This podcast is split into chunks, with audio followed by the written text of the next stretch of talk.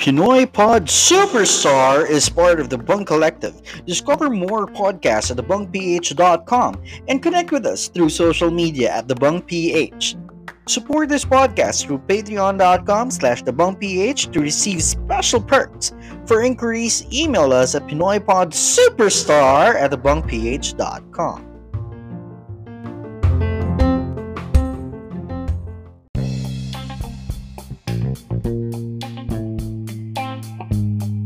This week, we discuss two of the most recognizable and amazing OPM divas. Asia's Nightingale, Lani Misalucha, and Queen of Soul, Jaya. Paano ba nagsimula ang Asia's Nightingale, Lani Misalucha?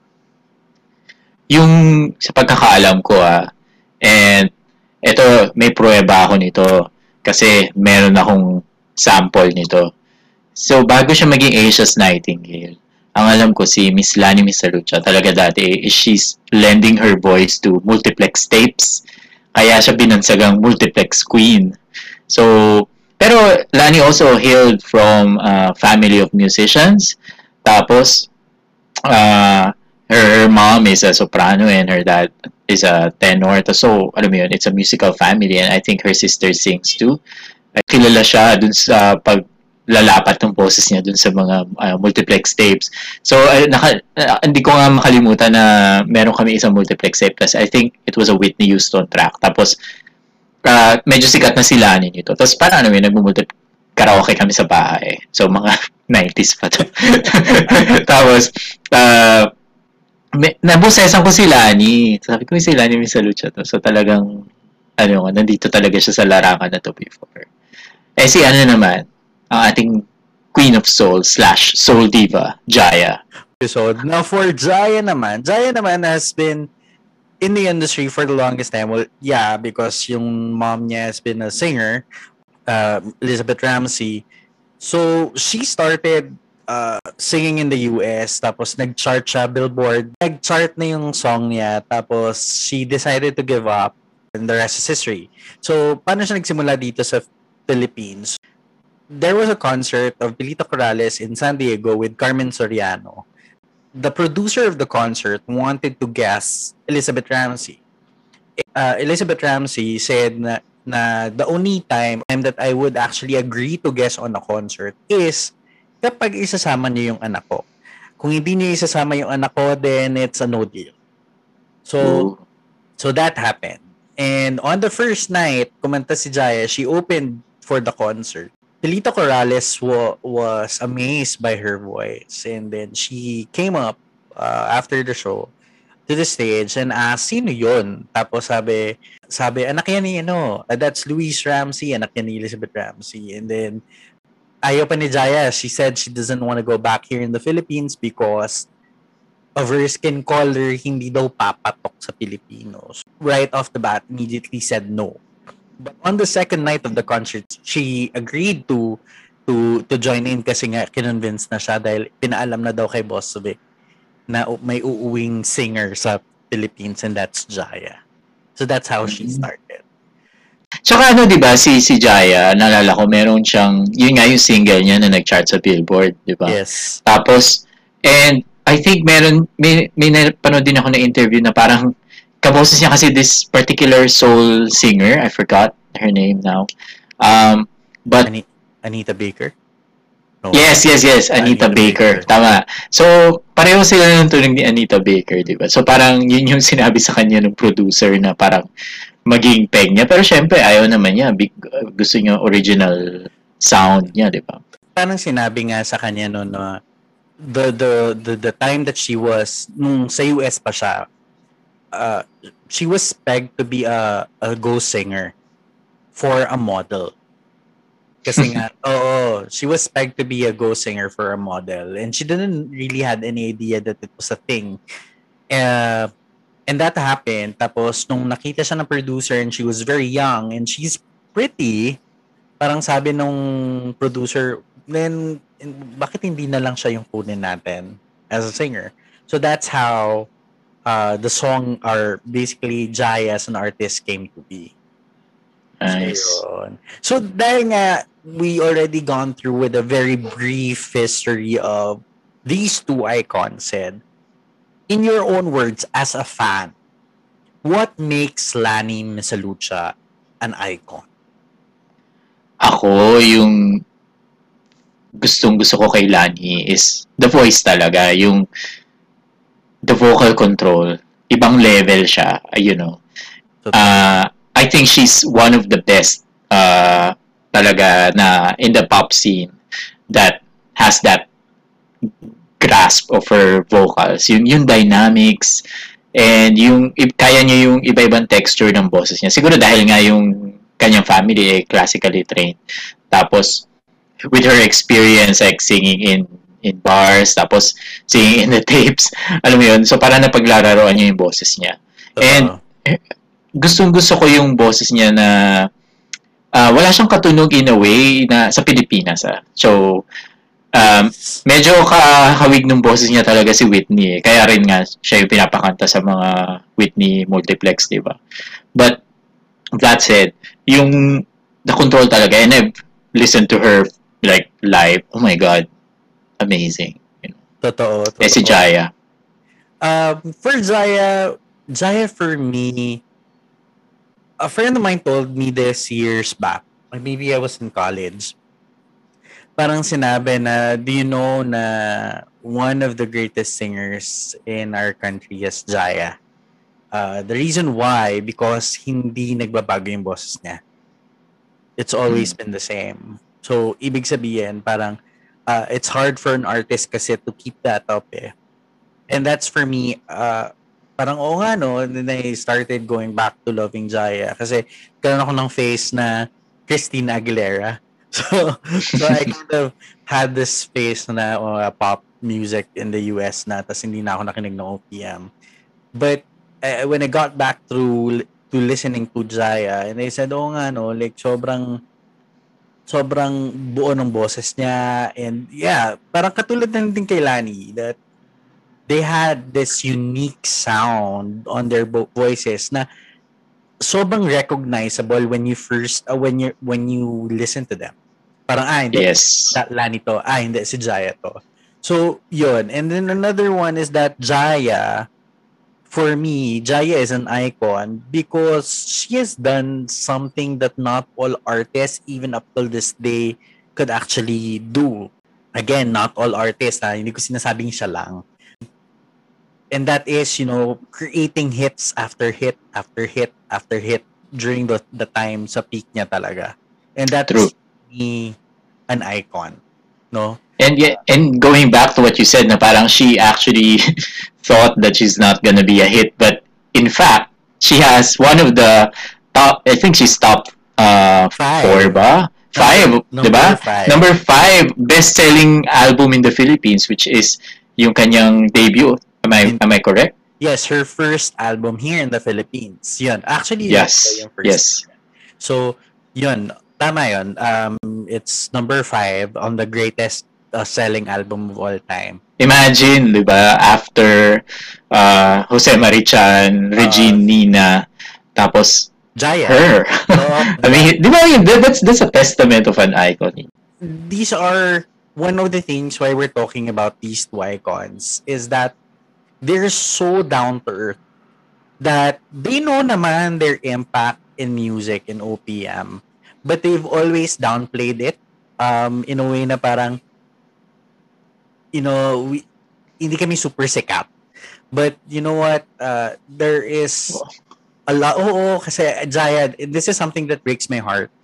Uh, and totoo yun. Uh, every time I see her live, every time I see her on TV, and every time na pinupuri siya, she downplays it and says, hm, hindi naman ako ganun kagaling. Parang ganun. And I wish, um, I, I know naman that she knows she's good uh, she wouldn't be here this long if she's not that good.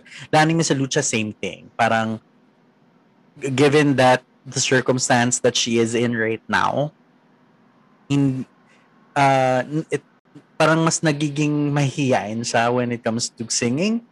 Kaya parang, for me, that's an icon kasi both of them can uh, actually surpass actually not can but both of them surpassed through decades na talaga with their careers and their music right Yeah, I mean, these are very recognizable names in the industry. Alam yun? Like, when you think of the best vocalists in the Philippines, like, on at the top, like, you would think of them, you know, firsthand, together with you know who, and uh, with, and you know, parang, di ba, they, they're regarded, the three of them are, are regarded as the vocal uh, triumvirate, di ba? Trinity. of the Philippines, the Trinity, right? The so sinasabi nila sa sa US, you have Mariah, Whitney, and Celine, and here we have Regine, we have Lani, and then we have Jaya as the vocal trinity of the country, and they deserve this title kasi uh, when when also apart from yung mga recordings nila and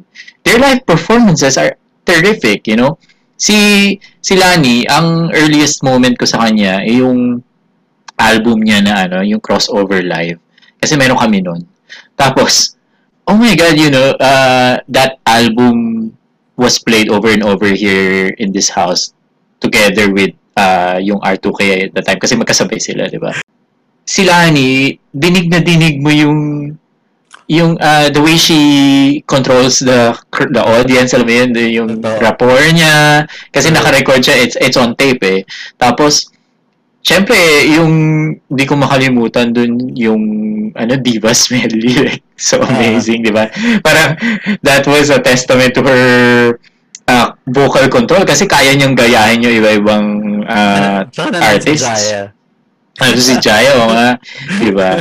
Although, to, sige, granted, Jaya might be easy to to imitate because of her Ah, very yeah. unique very unique and iconic style, di ba? So, yung like, bibilugin mo yung boses mo and uh, you you move a certain way. so, Oh, actually, parang, uh, totoo naman yun. Er, eh, marami nang gumag... If you get to think about it, marami nga talagang gumagaya kay Jaya because it's, uh, siguro it's more easy, especially for drag queens to go to to impersonate impersonate Jaya because it's easier. Kasi ang hirap i-impersonate sila ni Miss Lucha eh. I think I could only name what three people who could that top of my head top of my top of that of my head no that actually impersonated Lani was Lechas um Jenny uh, Gabriel and then the other is Marinel Santos charot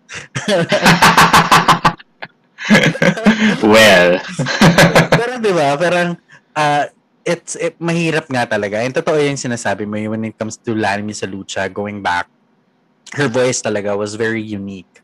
Uh, uh, and then that now that you've mentioned the crossover crossover concert my question to you said is ano naman yung favorite TV performance mo ni Lani sa lucha ko na, yung, yung tatlo, the greatest love of all performance sila sa SOP before. Like, sabi ko nga, mga yak-yak ako nung napanood ko yun. Uh, silang tatlo, nabigay nga nila yung parang uniqueness nila, charisma, sure. Yung uniqueness nila dun sa sa yung kanilang vocals, di ba?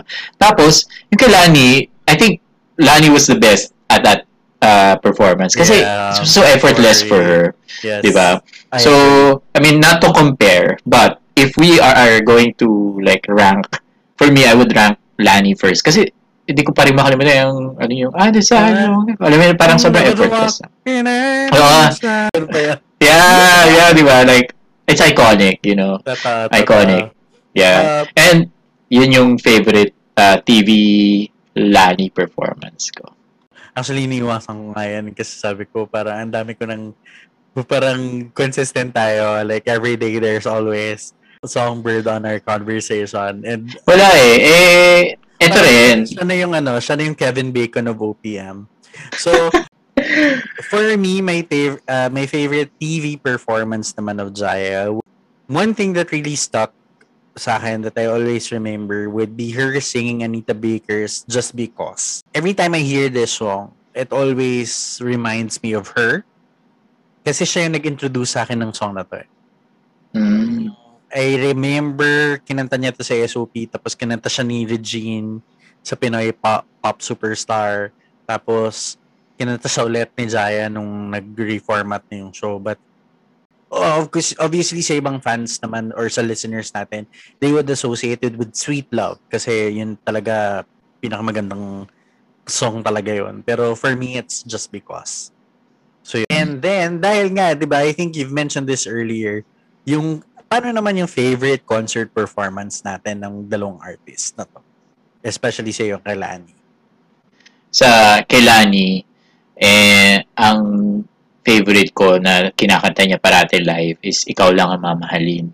Kasi iba talaga yung pag-interpret niya dun sa kantang yun. Grabe, as in, uh, yung una, dun pa lang sa crossover performance na na, na cassette, cassette pa yung meron kami doon.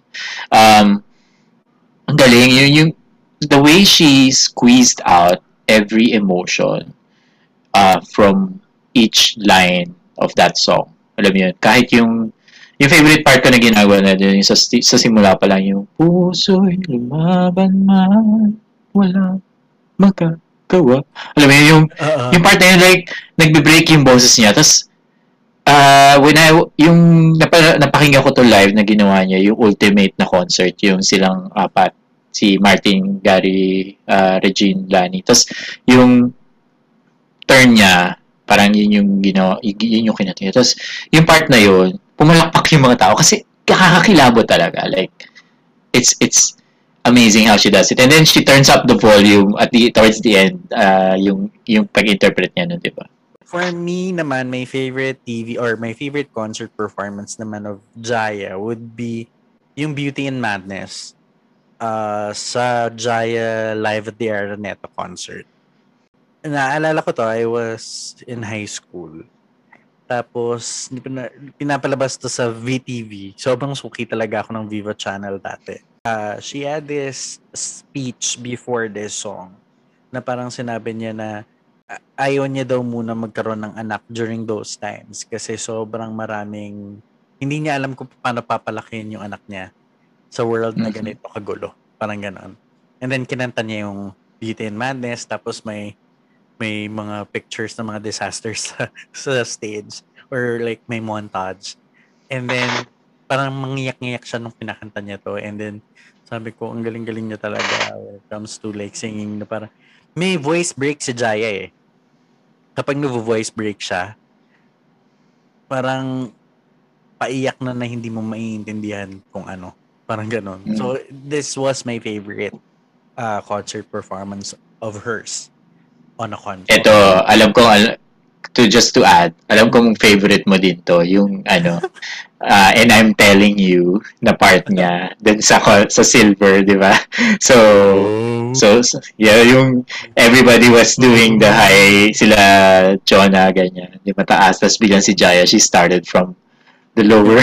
Eh, ito, ito, like, speaking, di ba, concerts, these two also can feel the stadium, alam mo yun.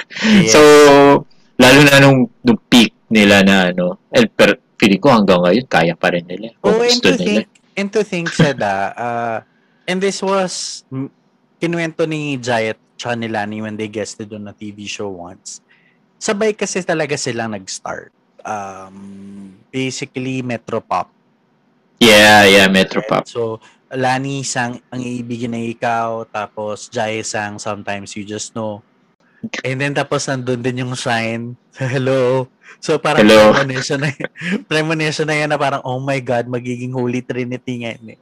although hindi kinanta ni Regine yung shine nung time na yun but sabay kasi sila, sila talaga nag-start with Metropop and yun nga yung parang sobrang off topic pero parang na-miss ko nga yung mga times na may Metropop kasi, Oo. Uh, sabi nga ni Jaya in a recent interview, dati kasi uh, mas prestigious yung Metropop when it comes to songwriting and competition because uh, it's tricky eh. Sa Metropop, it was so prestigious na it's either yung singer or yung interpreter yung sumisikat or sob- sobrang rare na yung nananalo at yung, or yung interpreter sumisikat. Kasi most of the time, yung mas sumisikat to ng mga kanta, yung mga hindi nananalo. Mm. Oo. So, parang sobrang ganda daw talaga ng competition na yon. So, anyways, dahil na- na-mention na natin yung mga songs na yon, ano naman yung favorite album mo ni Miss Lucha? Alam mo, inisip ko to ah, kung pipiliin ko ba yung album talaga na you know like original songs. Pero hindi alam mo yung talagang gusto ko yung crossover live song na album. kasi kasi ang ganda talaga like yung performance niya nung ano na yun nung concert na yun. She was really great. And Oo. the the you know that's her that's Lani for me is is an amazing performer I think that was Ah. a really good introduction of her uh, of her as an artist talaga. Ah, oh sobrang gulat ako noon nung Aria Queen of the Night. Yeah, di ba? Kaya nga, eh, ang, if I recall correctly, actually, nanalo to ng awit Aliw Award for Best Female Concert Performer over R2K. You know? And R2K, we know how we regard that concert, di ba, sa mga genius. But nanalo yung crossover For over real? that. So parang, I, if, yeah, I mean, we can double check Ah, just like So, no, i-bash nyo kami pag mali. So, but, but, if I recall correctly yun, kasi hindi ko makalimutan yung factoid na yun dahil nga, wow, natalo yung R2K. But, I can get it, like, why it did, you know, why, why Aliw people chose that concert. Kasi nga, that concert was great. And, nagka-album din, so siguro nakatulong sa campaign ng, ng awards campaign. And I think this was her debut concert. Solo. Yeah. So, Mm-mm. kaya sobrang ama- amaze balls yung time na to. Tapos, pinanood ko nga yun recently, I think before we started this podcast, pinanood ko yung, like this podcast ah, like the whole podcast uh, Mm. before it came to be. Pinanood ko yung concert niya. And then, sabi ko, grabe, what a time to be alive. Na parang walang cellphone. The, the only Yes. time, the only time that you would have memories of the concert would be your memory or ipalabas siya sa TV. Other than that, mm, kaya parang Yes. yung mga nagko-comment na I was here 20 years ago, I was here 21 years ago, at 20 years ago, ay di nga namin kayang manood ng concert eh. Anyway, so yun. Yeah. I think that was also my favorite album of hers. Ah, yung crossover nga. Sobrang galing niya nga talaga nun. Kaya nga sabi ko nung sinabi mo yung crossover, yung pinakauna talaga yung minention ko was yung Aria Queen of the Yeah, Night. Arya. Yeah. Like, Because, hello. That that Hindi- thing. oo, kasi parang pinalabas kasi sa GMA nung time na yon tapos nung narinig ko yung nag-aria na si The Girl parang oh my god ang galing-galing niya. No, but, yun, as, as you mentioned nga, no one can actually, walang makakapare sa boses nila ni Miss Lucha. Oo. Okay, so for me, my favorite album naman would be her second album. Would that would be In The Raw kay Jaya. Yung In The Raw niya na, Hons, uh, na album because di, ito yung, apart from, ito yung first album kung meron siya. Mm. Oh, mali. Ito yung first album ko na Jaya. No, Okay. Um, sobrang maraming hits yung album na to. Like, uh, You Lift Me Up, Magpakailan pa man, Ikaw ang mahal. Tapos, dahil ba sa kanya, tapos, ayun nga, yung Wala na bang pag-ibig. Kaya yun yung favorite album ko ni Jaya. Tapos yung concert ata to sa Folk Arts Theater. Eh. Folk Hmm. Arts or Aliw or someone. Somewhere. So parang gano'n. So yun yung, ito yung favorite. Eh, favorite single mo naman ni Jaya, ano? Favorite song. Favorite single ko ni Jaya would be yung ano, first niya, yung ng Metropop song. Sometimes you just know. Sometimes you just know. it. Oo. That's great. Kasi parang apart from pangarap ko ibigin ka, yung sometimes you just know yung alam kong kanta na parang kapag bored ako yun yung kantahin ko. Naaalala ko kasi yung yung moment na to eh. Naaalala ko ka- nag I, I think this is what we call marketing talaga of the song because when she won the competition or when the song won sa Metropop may ads kasi siya sa GMA. So, parang first uh, Metropop, uh, first uh, parang winner grand prize for Metropop 1996. Sometimes you just know Jaya. Tapos kinakanta. Tapos naka-green suit pa si Jaya nung time na yon. So kaya sobrang memorable. Kita kong tumalon talaga si Jaya sa upuan niya nung nanalo yung Sometimes You Just Know. Kaya parang every time she sings this song, kinikilig talaga ako kasi sabi ko, ang ganda talaga ng kantong to. Ay, this was Yeah. written by Danny Tan. Ito talaga yung favorite na favorite song ko ni Jaya. Of all time. Of all time. Favorite Jaya ko yung uh, Tahinga sa kanya. Kasi recently naguhugas ako ng pinggan tapos yun yung kuma May- ano. Mikey Ganda. Puhangko and Agamulak. Oh. Yes. Yeah. ah, Tsaka ang, ang ganda nung ang ganda nga nung mga songs talaga din ni Jaya nung ano lalo na nung 90s. yung One hit after the other. Like kaya hindi ako nagulat nung nalaman ko nga na yung album niya is the fifth best-selling album in the Philippines, right? Because diba? that that album just parang yung first is dahil, dahil tanging ikaw, tapos tapos Donna Cruz and Ian Ian ah, De no, Leon. Ian De Ian Leon. Tele. Yeah. Tapos ah, laging naroon ka and wala na ubang pag-ibig, Angeline De Leon and ah, Bobby Andrews. Dahil nga ba sa kanya, may kikuwang ko. So imagine that, yung yung songs niya talaga was used for a soundtrack on a movie. Naging parody pa nga yung laging naroon ka sa Bubblegang eh. So that Oo, oh, I, I remember that. like she is an artist, diba? Leron-leron sinta. Buko ng papaya. Kasi laging le- leron ka, di ba? Ah, But yeah, I mean, that's a, that's a testament to her success din talaga, no? Yung the pinaparody ka na. And her her iconic status, like going back to that early question. So for Lani naman, yung favorite ko na single niya, no, when, I, when I was thinking about this, like, I, I, I narrowed it down to two. So, gusto ko yung tunay na mahal kasi it's so haunting. Ah, basta, ang, ang bakla niya, di ba? Nasa na Alam mo yun, like, it, it's, it's haunting. That's, that's how I would put it. Uh, uh, And then, yung isa, yung, yung malaya ka na. Kasi, okay. it's, it's ano naman, liberating, like, but, tapos alam yun, ang, ang, ang powerful nung song, kasi, malaya ka na, magagawa mo na lahat ng gusto mo. Alam mo yun, like, ang ganda. Tapos, the way she sang, yung interpretation niya nun, ang, ang power, like, ano nga eh, dun, dun lumabas yung pagiging Whitney niya talaga. Like, I, I feel like, yung, yung, lalo na yung last part, di mo masisisi ako. Yun, parang, ang, ang power, ang power ng song. So, if, if I ha- have to choose between the two, I think mas pipiliin ko yung malaya ka na. Dahil Okay. nga, because of the power that it, it But I think that uh, that came from the, an album or the same album, which is Tila Mm. and uh, Malaya ka na. Malaya ka na. Malaya ka na. I think sobrang underrated nung Malaya ka na. Kasi nga, Yeah, underrated yung siya. Malaya. Yeah. Ang power kaya.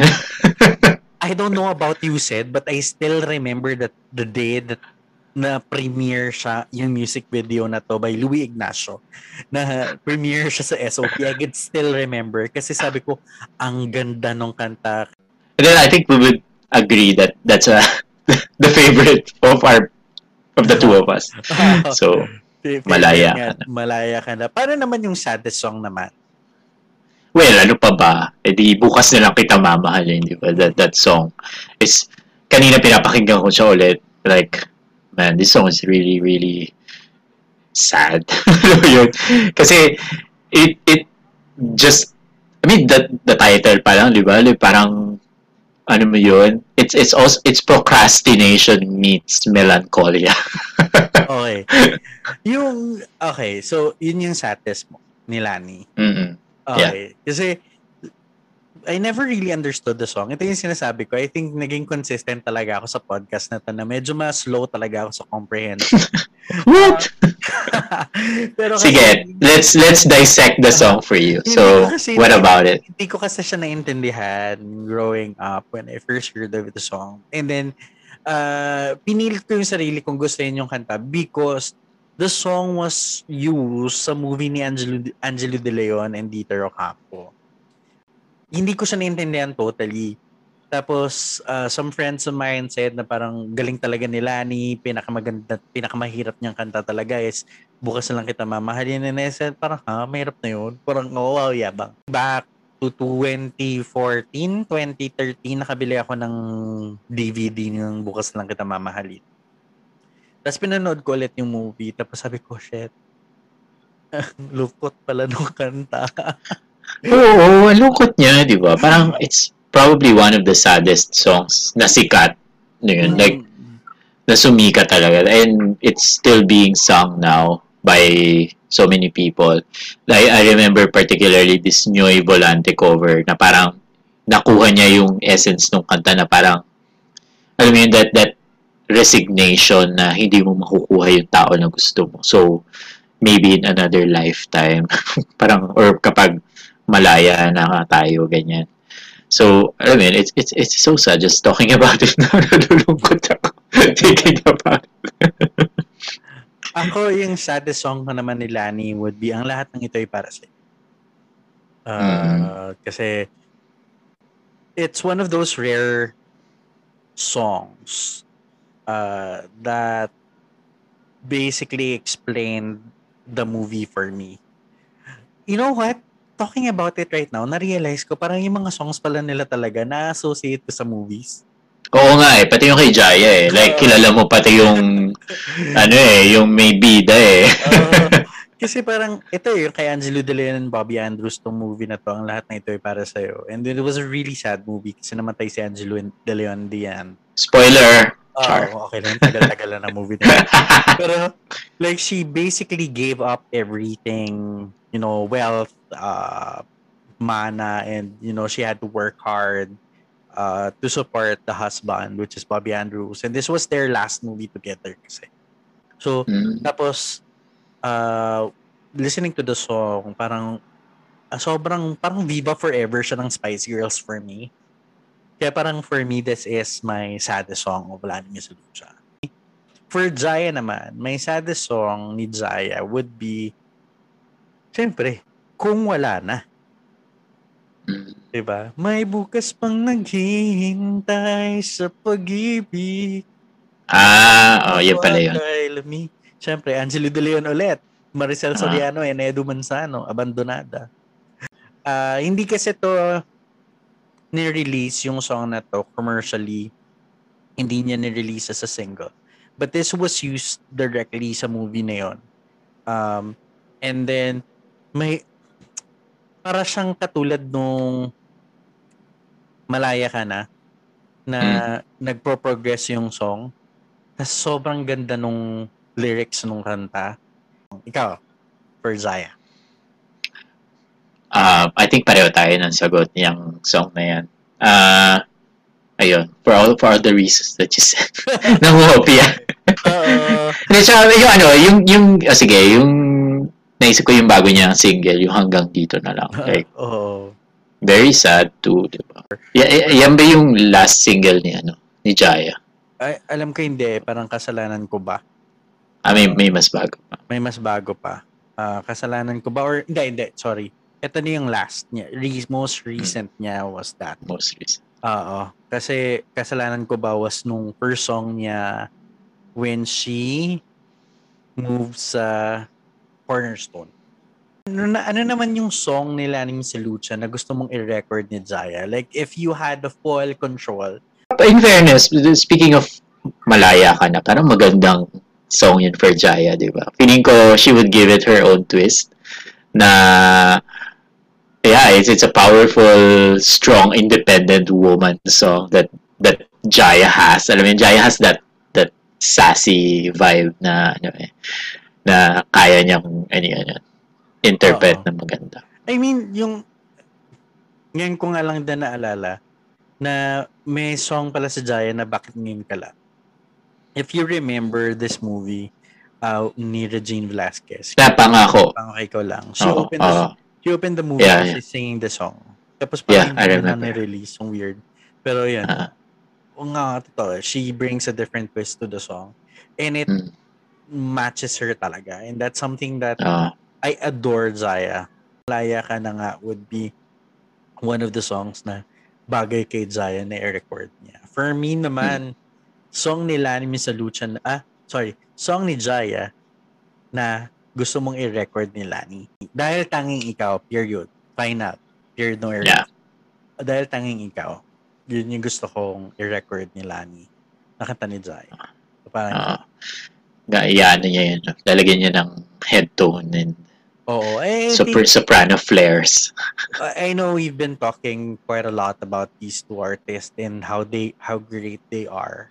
Something that I am parang in awe every time I talk about or parang nagiging giddy talaga ako when we talk about these artists because these artists were our divas.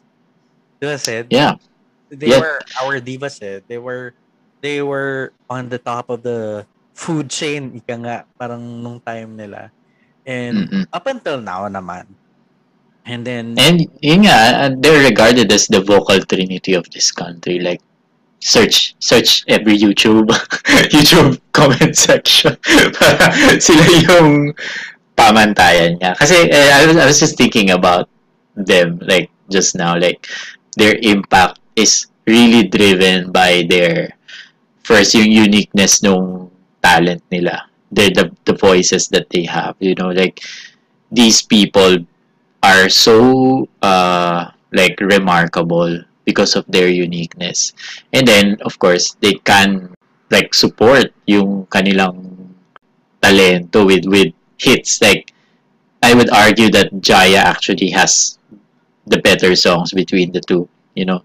oo. Kung kung i-ano natin because yun nga yung, yung first album hit after hit after hit and then you mentioned pa yung they're all used for movie themes and all but just the songs that they had left an indelible mark in the industry And then so until now di ba sobrang hindi na talaga siya. It's undeniable on Mm-mm. what they did to OPM for for Yeah. for everyone basically kasi ah, sa panahon ngayon not everyone can do what they did back then Yep. na mag-produce ng what said like five songs na hits Mm.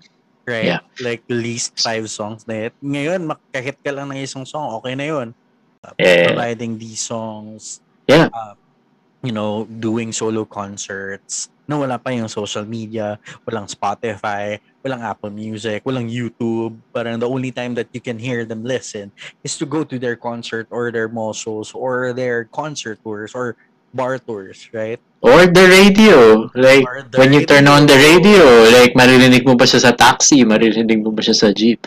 Di ba? Like ito yung personal share yung uh, this year uh, just a few weeks ago actually kaya wala kami episode ng week na yun namatay yung grandfather ko. And one of the last eh, one of the last moments na meron kami was I was uh, washing dishes. Parating lang ako naghugas ng pinggan sa podcast na to. No? so, so naghugas ako ng pinggan, tapos nagpapatugtog ako ng Jaya. Like, may Jaya face ako nung time na yun. And then, he suddenly, nakakahiga kasi siya sa may, ano namin, living room. Tapos sabi niya, yan yung anak ni Elizabeth Ramsey, no? Sabi ko, oh, tay. Sabi niya, ganun yung boses niya talaga. Tapos, I mean, ang pinapatugtog ko nun yung ano eh, yung dahil nga ba sa kanya. so, parang, Ngayon ko lang nakita. So anyway, so yun. So, dahil dyan, that practically ends our episode for the week. But before we end our episode, syempre hindi natin makakalimutan ng ating Superstar of the Week. Ano yung Superstar of the Week mo, Seth? Ito.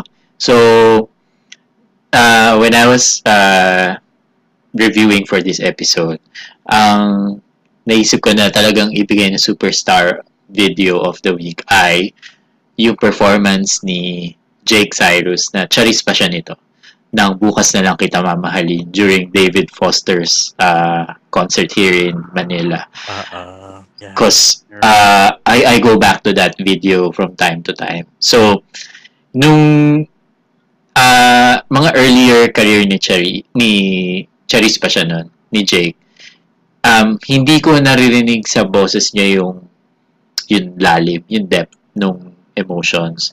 Pero, ito, first time kung nakita siya, narinig sa kanya yung emotion. Tapos, ano na siya nito eh, nag-start na siya maging, mag-transition nito. So, pa-Jake na siya nitong time na to, 2014 yata or 2015. Tapos, narinig, narinig ko na.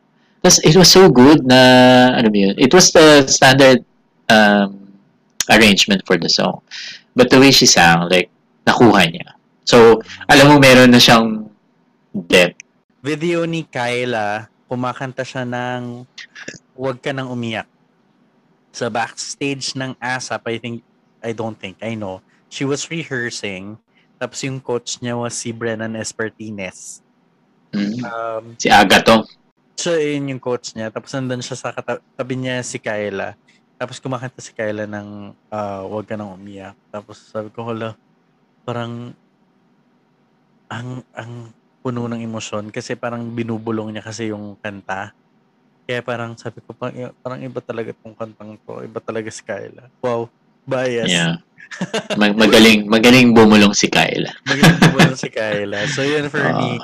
Yun yung superstar video of the week. By the way, Seth, Nice. before, before we end, I would just like to give a shout out, no? Kasi we had a, we had a question kung ano daw yung favorite song nila ni Jaya. So, uh, we had Carlos Laron, yung favorite niya was Hanggang Ngayon Mahal. Actually, I would like to Mm. thank him for this kasi nakalimutan ko tong kantang to eh. Na pakinggan ko ulit yung kanta. Parang oo nga, ang ganda nga talaga ng kantang to. No? And then, the other one is Ako underscore Jorge. Uh, yung sa kanya was, I, It's You I Cannot Do Without, tsaka Kasalanan Ko Ba. So, as apart from Kasalanan Ko Ba, parang B-side, so huge fan talaga siya ni Jaya. So, hello, shout out sa inyo guys. Thank you so much. Shout out sa mga fans ni Miss Jaya. And speaking of shout out, shout out din ako sa nanay ko na nakikinig. And hello, nay. Penging pera. Charing. so, yeah. So that practically ends our episode for the week. Yay! Yes. Follow us in our socials uh, at Pinoy Pod Pinoy Podstars on Twitter and at Pinoy Pod Superstar on Instagram and Pinoy Pod Superstar on Facebook. And of Yes. course, And we're available on all uh, streaming platforms. So para para at least mapadali po yung buhay natin at hindi po tayo masyado matagalan, uh, just go to thebunkph.com slash PinoyPod Superstar and then marami doon mga hyperlinks and marami din of course doon mga podcast na kasama namin sa The Bunk Collective. don't forget to uh, follow Follow. and subscribe and share on all your socials and tell your nanay and tatay as well. Yes, and this has been Maddox. And Cedric, Ko. Anyway, so that wraps up our third episode for the week. Please like us on Facebook, Instagram, and that's at Pinoy Pod Superstar, and our Twitter, Pinoy Podstars. Pinoy Podstars. So basically, those are our social media accounts. If you have comments, suggestions, topics that you want us to discuss, please do leave a comment or tweet us or message us on Facebook as well. Um, like us on Facebook para at least ma-update din po kayo na kung ano yung magiging next episode namin. You can also follow our, our personal accounts Mine is at MDX Music on Instagram and at Madoxified on Twitter. And I'm at Cedric on Twitter. And this has been Cedric. And this has been Maddox at magkita-kita po tayo ulit sa susunod na episode ng Pinoy, Pod Pod Superstar. Superstar.